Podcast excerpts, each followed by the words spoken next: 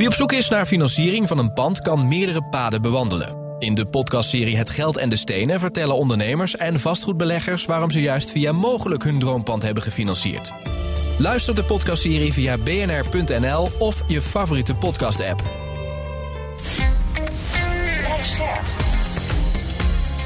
BNR Nieuwsradio. Vastgoed gezocht. Maarten Bouwhuis en Maarten de Gruiter. Een bedrijfspand kopen om dat vervolgens te gaan verhuren. Met de gestegen rentes en de hoge energierekening zien de rekensommetjes er eventjes anders uit dan een jaar geleden. De vraag van deze week: buy to let. Loont dat eigenlijk nog wel? Dit is vastgoed gezocht, jouw wekelijkse update over de wereld van de stenen. Je hoort ons uiteraard elke maandagavond op BNR of gewoon online via je eigen podcastplayer. En we zijn vandaag te gast bij onze partner Mogelijk. Zij organiseren namelijk hun jaarlijkse kerstbomen-event. En dus zijn hier heel veel relaties van mogelijk die ook komen luisteren naar onze opname en natuurlijk een kerstboompje mee eh, pikken of hem zelfs doneren voor het goede doel.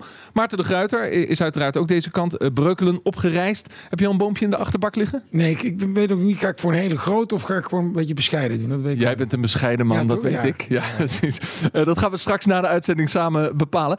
Even het nieuws van deze week, want dit is de week dat Hugo de Jonge zijn details heeft gegeven over hoe hij nou de liberalisatiegrens van de huurwoningen wil verhogen. Ja, dat heeft hij vrijdag ingediend eh, in de Tweede Kamer. Dus er moet ook nog allemaal over gestemd worden. En eh, ja, het is wel een beetje zoals het eruit zou komen te zien. Hè. Ehm, eh, dus die, die, die puntengrens wordt tot met 186 punten opgetrokken. Komt dadelijk met indexatie ongeveer op 1100 euro uit. Ja.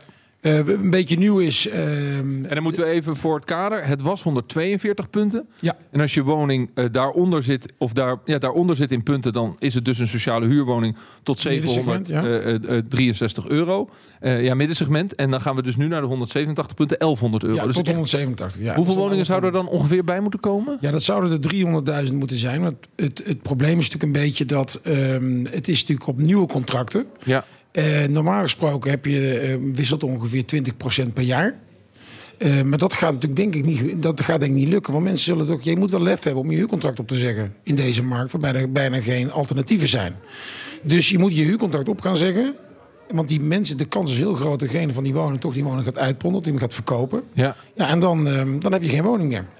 Nee, precies. Ehm, tegelijkertijd, als jij je huurcontract opzegt en je gaat naar een nieuwe huurwoning, als je die kunt vinden, dan ga je wel nee. minder huur betalen. Nee, ja, maar die nieuwe huurwoning moet er wel zijn. Want Ja. nieuwe huurwoningen komen er op dit moment niet bij. En de vraag is of dus andere mensen hun, hun woning gaan verhuren. Ja. Maar goed, eh, het Ja, maar nieuwe- dat wil, de, de, de- wat het dus betekent, dat er waarschijnlijk heel... Dus we zijn over iets al heel lang aan het praten. Maar de impact zal waarschijnlijk vrij weinig zijn. Ja, maar laten we eerst even naar de feiten kijken. Hij heeft nu de details gegeven van wat de punten worden. Ja, Eh, wat dan eh, tegen die tijd, want dat is namelijk 1 januari 2024 Ja. dat het in moet gaan. De geïndexeerde prijs ongeveer is die 1100 euro. ja. ja, en voor nieuwbouw, dat is op zich best goed. Dus nieuwbouw zal, er denk ik, niet zo heel erg onder lijden. Omdat je gewoon veel punten kan krijgen als je ehm, een kwalitatief hele goede woningen bouwt. Dus Ja. ehm, duurzaam, mooie buiten, goede buitenruimtes, et cetera. Dus, En dan kun je zoveel punten krijgen dat je niet meer onder die grens valt. ja, precies. Dus dat je wel een woning voor 13 of 14 of 15 Precies, dus euro... duurzame, goede, kwalitatief goede woning, dat wordt alleen maar meer gestimuleerd. Dat is denk ik goed. Ehm, alleen de, de, de impact zal denk ik niet zo groot zijn. Dan heb je nog de, de, wat een beetje nieuw is, is de, de huurstijging. Dus die, gaat, die volgt niet inflatie, maar de CAO plus een half procent. Dat is wel nieuw. Nou is het wel zo dat die CAO-curve de afgelopen tijd altijd wel de inflatie heeft gevolgd. Alleen we hebben natuurlijk niet zo'n bizarre inflatie gehad eh, de, de, de laatste decennia. Nee. En het is natuurlijk een beetje de vraag hoe ehm, met name institutionele beleggers hierop zullen reageren. Hè? Want die, ja, die zullen natuurlijk misschien toch een beetje gek vinden. Ja, dan moet ik aan een CAO gekoppeld worden. Ja, dat, is, dat is niet voor iedere buitenlandse institutionele belegger natuurlijk een eh, logisch iets. Nee, precies. Eh, dat gaat er dus allemaal gebeuren wat betreft Hugo de Jonge. Het initiële doel wat Hugo de Jonge ermee eh, heeft, lijkt hij dat nog te kunnen bereiken? Nou ja, dat, dat betwijfel ik. Hè. Dus ik denk dat het heel veel eh, discussie is over. ik bedoel, ik. Want wat, wat was wat jou betreft het initiële doel wat hij hiermee heeft? Namelijk Nou- het, stimuleren van de middenhuur. Ja, nou, nou ja, het, doel is natuurlijk dat er meer voor de, dat er voor een bepaalde groep gewoon betaalbare woningen de, komt. dat klassieke docent of de politieman. Ja, ja, dat, zijn altijd, dat wordt inderdaad altijd erbij gehaald. Eh, daar ben ik het helemaal mee eens. Alleen hij zegt ook meteen, eh, zelfs in zijn introductie van het eh, hele eh, voorstel, ja, dat het uiteindelijk aankomt op meer aanbod creëren. Dat daar de echte pijn zit. Ja. Ja. en daar zou hij zich veel meer op moeten focussen en minder hierop focussen. Ja, precies.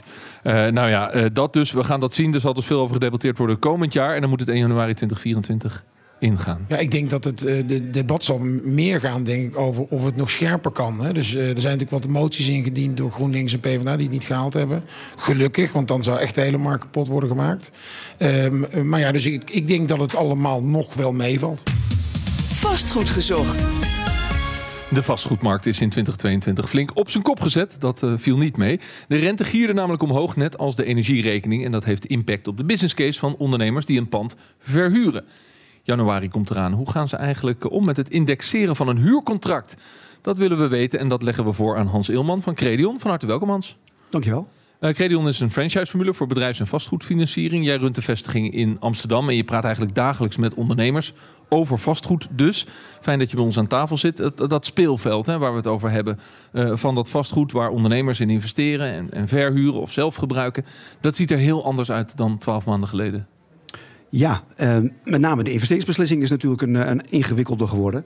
Ehm, met het, eh, daarbij het onroerend goed wat je al in bezit hebt. Welk rendement kan je daarop maken? Ja, en wat is dan de driver of de trigger geweest waardoor dat zo veranderd is in die snelle tijd? Nou ja, de, de rente is een belangrijke component in ja, dit verhaal. dat is het kernprobleem. Ja, probleem. het is een, een factor die van, van belang is bij het aangaan van je financiering. Ja. En wat Je- zijn dan de verschillen met twaalf maanden geleden? Nou ja, dat je, eh, de rente was toen een beetje het niveau waar sommige mensen eh, eh, het aanvangsrendement voor wilden hebben. En dat aanvangsrendement dat kun je niet zomaar aanpassen, want dat is nu in de markt. Dus die, er zal eerst een, een daling moeten komen, waardoor je aanvangsrendement omhoog gaat. Een daling van de waarde van het vastgoed. Want ja, Ja. want jouw, je huur is je rendement op je woning. En hoe, als die woning een bepaalde waarde heeft en die huur wordt lager, of die gaat niet mee, dan wordt je pand eh, wordt, wordt, wordt minder waard. Ja, eh, vorige week een uitzending gemaakt, ook met Marnix van Rij, die eh, ook nog zegt, ja, we gaan de belastingregels aanscherpen. Nou, even terug naar die rente. Jij, jij, jij monitort natuurlijk die rente. Je hebt die hele ontwikkeling gezien afgelopen jaar, die enorme snelle stijging in het voorjaar. Daarna lijkt het weer iets te normaliseren nu de laatste maanden, of heb ik dat onjuist? Nee, het vlakt af. Maar goed, er is Stijgt het nog steeds door? Nee, het is redelijk stabiel. Je ziet er wel, er is zelfs nu wat de correctie in de huur, in de rentes die gerekend worden op de nieuwe af te sluiten leningen. En, en de banken zijn gestegen, eh, maar allerlei platformen die rentes eh, eh, ook gebruiken en inzetten, zijn die stijgingen eigenlijk hetzelfde geweest? Nee? Wat zijn de verschillen? Nou, de verschil is dat de banken die volgen eigenlijk de kapitaalmarkt. Mhm. dat, dat is waar zij hun geld halen. En de alternatieve financiers die hebben alternatieve bronnen. Die halen het soms bij banken vandaan, dus daar zie je een stijging. Eh, maar bij de partijen die het direct bij de klant ophalen, Ja, of Ja. bij investeerders. Ja. die hebben nog steeds een, een, een negatieve nou, een 0,2% rente op een spaarrekening. Nou ja, dan is Wel, maar als, dus, natuurlijk- als natuurlijk de rente omhoog gaat, dan worden natuurlijk allerlei andere in, in- investeringsmogelijkheden natuurlijk interessanter. Hè? Klopt. Nee, Dus dat klopt. ik bedoel- Nee, dus, dus de, maar de markt waar jij vist, waar haal je geld op? Dat zijn nog steeds de mensen die geld hebben staan eh, waar ze rendement mee willen maken. Ja, dus de banken zijn 3 tot 4 procent gestegen. Of dan 3, 3 à 4 procent punt gestegen. Ja, 3 procent zeg maar. Ja, precies. En, en, en, de, en de, de alternatieve financiers 1 procentpunt. Ja, Zoiets. ja, Dus dat is nog wel een groot verschil. Het is eigenlijk dichter bij elkaar gekomen. veel dichter. Ja. Als jij nu een, eh een verhuurhypotheek sluit, betaal je dus, nou, zeg maar 6 procent. En je 7, 7,5 procent voor een, eh, een peer-to-peer, als we toch bij mogelijk zitten. Ja, precies.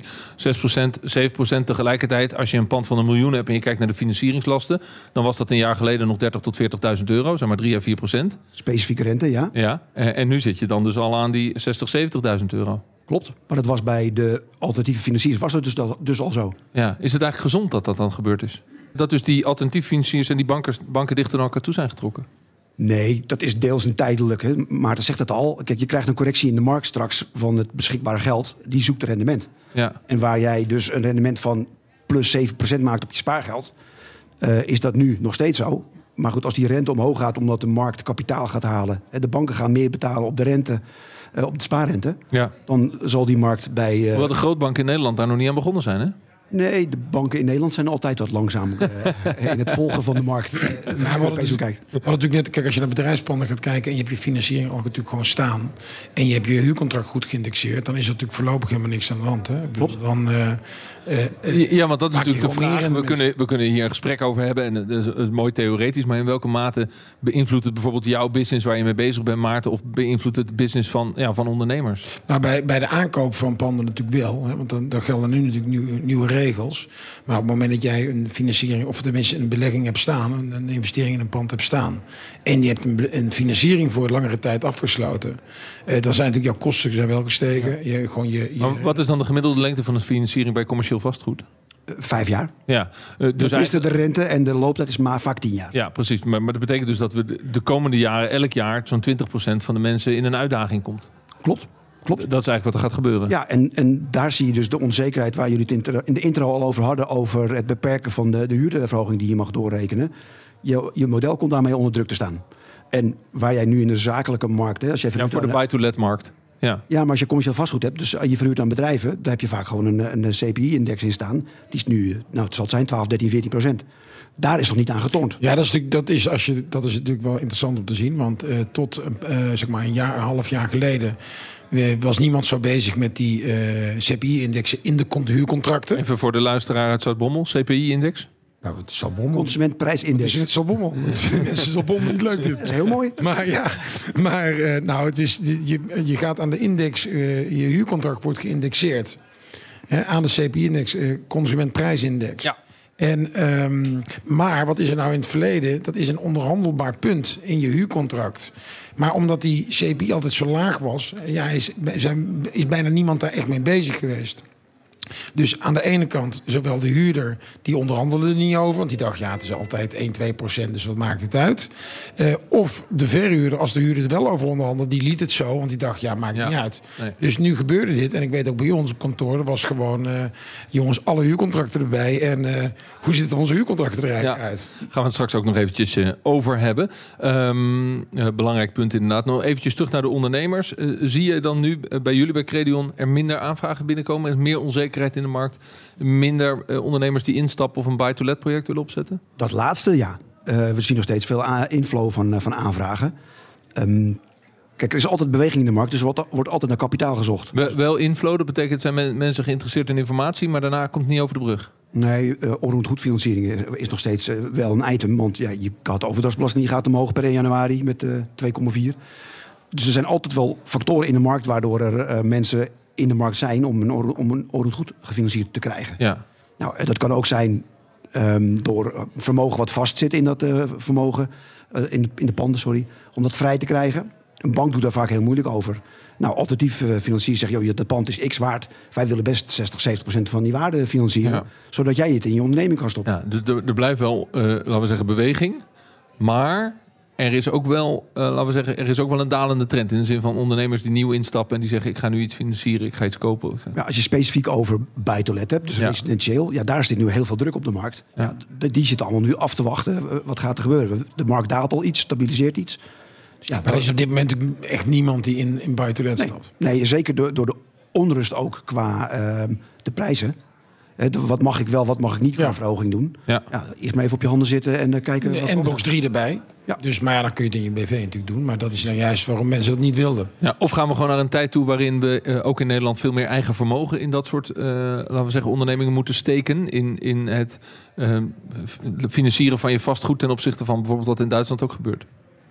Nou ja, kijk, om het rond te rekenen, eh, dan zal je meer moeten inbrengen op dat moment. Want Ja. je, je maakt een bepaald rendement op het vermogen wat erin zit. Mhm. Dat is natuurlijk ook de, de grote winnaars op dit moment. En de komende 12 tot 24 maanden zijn natuurlijk ook de mensen die gewoon helemaal geen financiering nodig hebben. Ja. En gewoon full equity gewoon woningen kunnen kopen. Gewoon, En dat zijn de winnaars in dit soort markten. Ja, zeker. Ja. zeker. Ja, Zie je dat in de praktijk gebeuren? Ja, absoluut. Ja. Ja. Ja, bijvoorbeeld pensioenfondsen die moeten gewoon al woningpakketten verkopen. Eh, eh, omdat de mix niet meer klopt van hun beleggingsportefeuille. Ja, daar stappen gewoon grote, bijvoorbeeld bijvoorbeeld grote particulieren in die ja, uh, 100, 200, 300 woningen kopen. Er zijn, die al verhuurd er zijn, zijn. er zijn van die particulieren die even 2 tot 300 Die heb je woningen kopen. Ja. Wie niet bij die particulieren hoort is uw presentator en eh, zijn zeer gewaardeerde collega John van Schagen.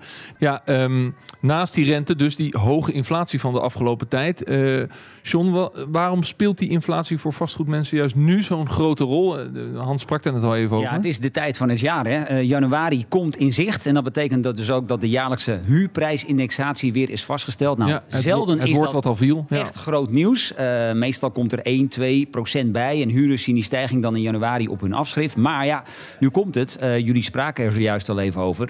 Die inflatiecijfers die schommelden de laatste maanden zo rond de 12, 13, 14 procent. Nu net wel weer onder de 10 procent, maar wel historisch hoog natuurlijk. En daarmee komt die huurprijsindexatie ineens ook heel erg hoog uit. 14,5 procent. Het is ongelooflijk. Ja, Ja, dus als je- als je 1000 euro huurt, nou goed, ongelooflijk. Die indexatie, wie stelt dat dan vast? Want ja, we, kennen die CBS-cijfers, maar wie stelt dit dan vast? Ja, vaak maken partijen bij het overeenkomen van de huurvoorwaarden gebruik van de model huurovereenkomst van de ROZ. Dat is de Raad voor Onroerende Zaken, platform voor spelers in het vastgoed.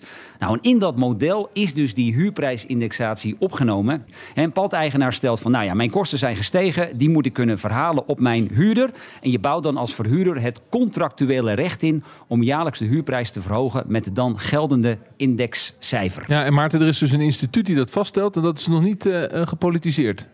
Begrijp ik. Daar is iedereen het mee eens. Dat dat Ja. dan het getal is. Ja, ja, ja. ja. Het is, dat is ook- wel. dat is ook wel prettig. Ja. Het is interessant, historisch hoog, dus die 14,5 procent, eh John. En hoe gaan vastgoed-eigenaren daarmee om? Ja, eigenlijk heel wisselend. Ehm, ik heb er in aanloop naar deze aflevering een aantal gesproken. En je ziet ook wel, ze worstelen daar wel mee. Eh, ik hoorde een verhaal over een verhuurder die al zijn huurders gewoon een brief heeft gestuurd van pop, 14,5% gaan we even betalen. En maar wat doet hij dan? Mensen die niet reageren, die krijgen dus die verhoging. En mensen die dat wel doen, huurders die dus wel reageren, daarmee gaat hij in gesprek. Oh, dus hij beloont assertieve huurders. Ja, ja dat, zo kun je het eigenlijk wel stellen. Dus ik hoop wel, eh, voor, wellicht is dit voor een aantal eh, huurders die denken van... hé, hey, toch ook maar even gaan Je reageren. moet altijd klagen sowieso als consument. Zonder meer, zonder meer. Eh, en andere vastgoedondernemer die ik hierover sprak, die zei ook wel iets interessants. Hij zei, ja, die correctie die is vooral gebaseerd op de energieprijs. Ja. Minimaal de helft daarvan. Als de huurder nou zelf die energierekening betaalt, ja, dan is die 14,5% eigenlijk niet helemaal eerlijk. Dus, Dus hij- in die 14,5 procent neemt dat instituut die dat berekent de energieprijs mee. Ja. ja als die apart is. Ja, dus daar ga je.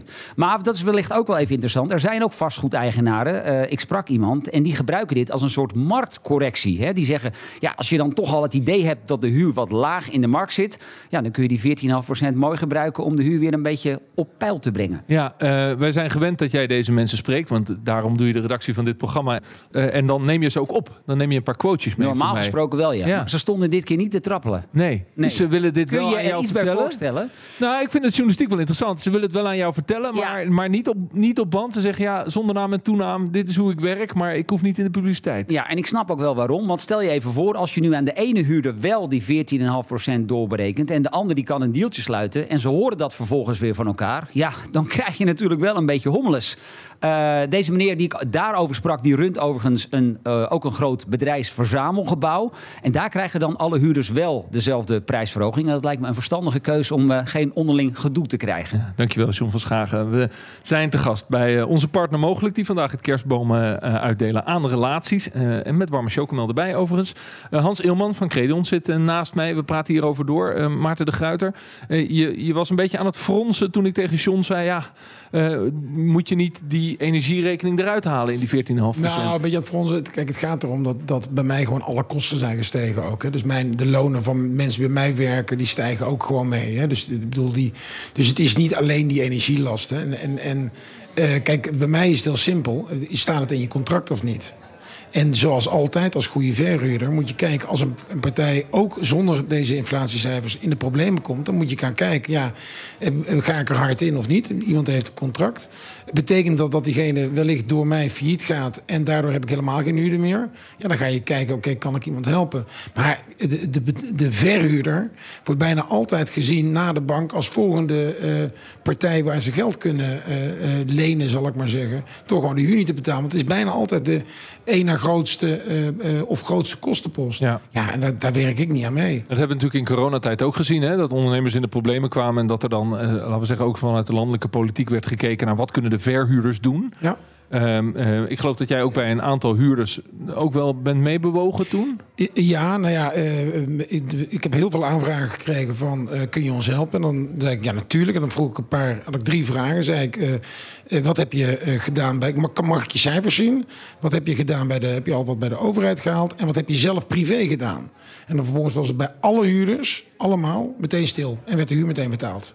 Dus het is wel ook gewoon een manier van, ja, het is makkelijk. De grote bedragen zijn het. En ehm, kijk, ik heb, eh, we hebben eh, toevallig drie horecazaken ook. Meer vanuit eh, hobby, eh, zou ik maar zeggen. En ja, daar hebben we ook meteen wat gedaan. Ja, horecazaken hebben we eigenlijk niet hoeven te sponsoren. Die werden mega gesponsord door de overheid. Door de overheid, doordat Ja, die in al die staats. Ja, eh, dat ging eigenlijk helemaal nergens over. Maar goed, de vraag is nu eventjes, als je kijkt naar deze 14,5 procent eh, en het doorberekenen daarvan. Jij zegt het staat in de contracten, dan kun je op zich kun je het ook volgen, maar we gaan altijd wel in gesprek. Dat, dat is Nou, nee, nee, nee, dat is niet de samenvatting. De samenvatting is dat het voor mij gewoon een contract is. Alleen zoals altijd gaan wij met partijen die om wat voor reden dan ook in de problemen komen... eh, en hun huur niet kunnen betalen of verdelen, altijd in, in gesprek. Ja, maar, Maar dan niet- is het. Maar ik hoor jou ook zeggen, en Hans, ik weet niet wat jij daarvan vindt, dat een, een, eh, een huurder die met dit soort indexatieverhoging, die natuurlijk fors is, hè, direct in zijn bedrijfsmodel in de problemen komt, die heeft al een bedrijfsmodel wat op de rand zit. Ja, nou goed, er zijn natuurlijk. Ja, dat is zo. Ehm, ik moest het op een beetje op het puntje van mijn tong bijten. Maar dat zei kijk. Spreek vrij uit. Ja, natuurlijk, dat doe ik ook. Eh, nee, maar kijk, die prijsindex is er niet helemaal voor niets. Dat we hem nooit eh, naar keken, of in ieder geval niet naar keken de laatste jaren, is omdat die eh, inflatie er ook niet was. Nee. Nu, ook als pandeigenaar word je geconfronteerd met stijgende kosten. Als jij iets moet vervangen aan het pand, dan is dat materiaal is duurder geworden. Daar zit een ar- arbeid erop, die is veel duurder geworden. dus die verhuurder, heeft, die pandeigenaar heeft gewoon kosten die ook gestegen zijn. En dat is Nou, een weet je beetje- wat, wat interessant is, wat ik eh, vaak zeg, is bij een. eh, ik vraag dan aan, aan onze asset manager: ik vraag wat, wat, voor, wat voor bedrijf is het? En als het een bedrijf is die eh, nou, aan consumenten verkoopt, vraag ik altijd: wat heeft hij zelf met zijn prijzen gedaan naar de consument toe? Ja, Ja, die heeft hij vol geïndexeerd. Precies. nou, oké, dan, dan berekenen we het door. Precies. Ja, en je vraag was, eh, zat hij dan al met zijn bedrijfsmodel op het randje? Ja. Eh, dus is inderdaad de vraag van, oké, wat ben je aan het doen? Eh, hoe rentabel is jouw eh, onderneming? Ik, ik, heb, ik heb één huurder in, eh, in Schiedam en daar hebben we mee afgesproken. Die zegt zelf, ik, ik, eh, ik doe het niet helemaal door aan de consument. En eh, dus we hebben nu een top op de indexatie voor het nieuwe contract. Maar zodra zij wel vol gaan indexeren naar hun klanten... dan gaan we weer aan tafel zitten. Interessant. Dan nog eventjes naar ehm, de reden van die inflatie. eh, wordt dus wel gedreven ook eh, in Nederland door de energieprijzen die omhoog eh, zijn gegaan. Ehm, maar je kunt je ook voorstellen dat pandeigenaren eh, eh, nu financiering nodig hebben om de panden te verduurzamen. Om daarmee te zorgen dat je weer minder energie verbruikt. Zie jij daar dan Hans aanvragen voor binnenkomen? Ja, dat zien we. Eh, dat zag je ook al wel. Maar ja, we zijn Nederlanders en we leven toch echt wel op onze portemonnee. Ehm, de, grootste eh, de grootste drijver in het verduurzamen is dat het ons geld kost. Iedereen kijkt nu op zijn thermostaat thuis en zegt van nou, 19 graden kan ook wel. Kan mijn trui wel aan? Moet die wel aanstaan? eh, Ja, maar er is 20 zelfs een verplichting vanaf 1 januari, toch? Minimaal energielabel C eh, Ja, voor, voor, kantoren. Voor kantoren. Klopt, Dan, voor- dat betekent dat ze dat nu toch voor elkaar moeten hebben. Ik bedoel, volgende week gaat de loodgieter toch met, pensioen, met, met kerstreces? Ja, dat zou moeten, klopt. Eh, maar goed, er zijn ook heel veel uitzonderingen waar het weer niet hoeft. Eh, ook panden, woningen. Als jij een, een, een rijksmonument hebt, ja, ga daar maar eens eh, Ja, ja, oké, dat- een energielabel aan. Nou, de binnenring Amsterdam.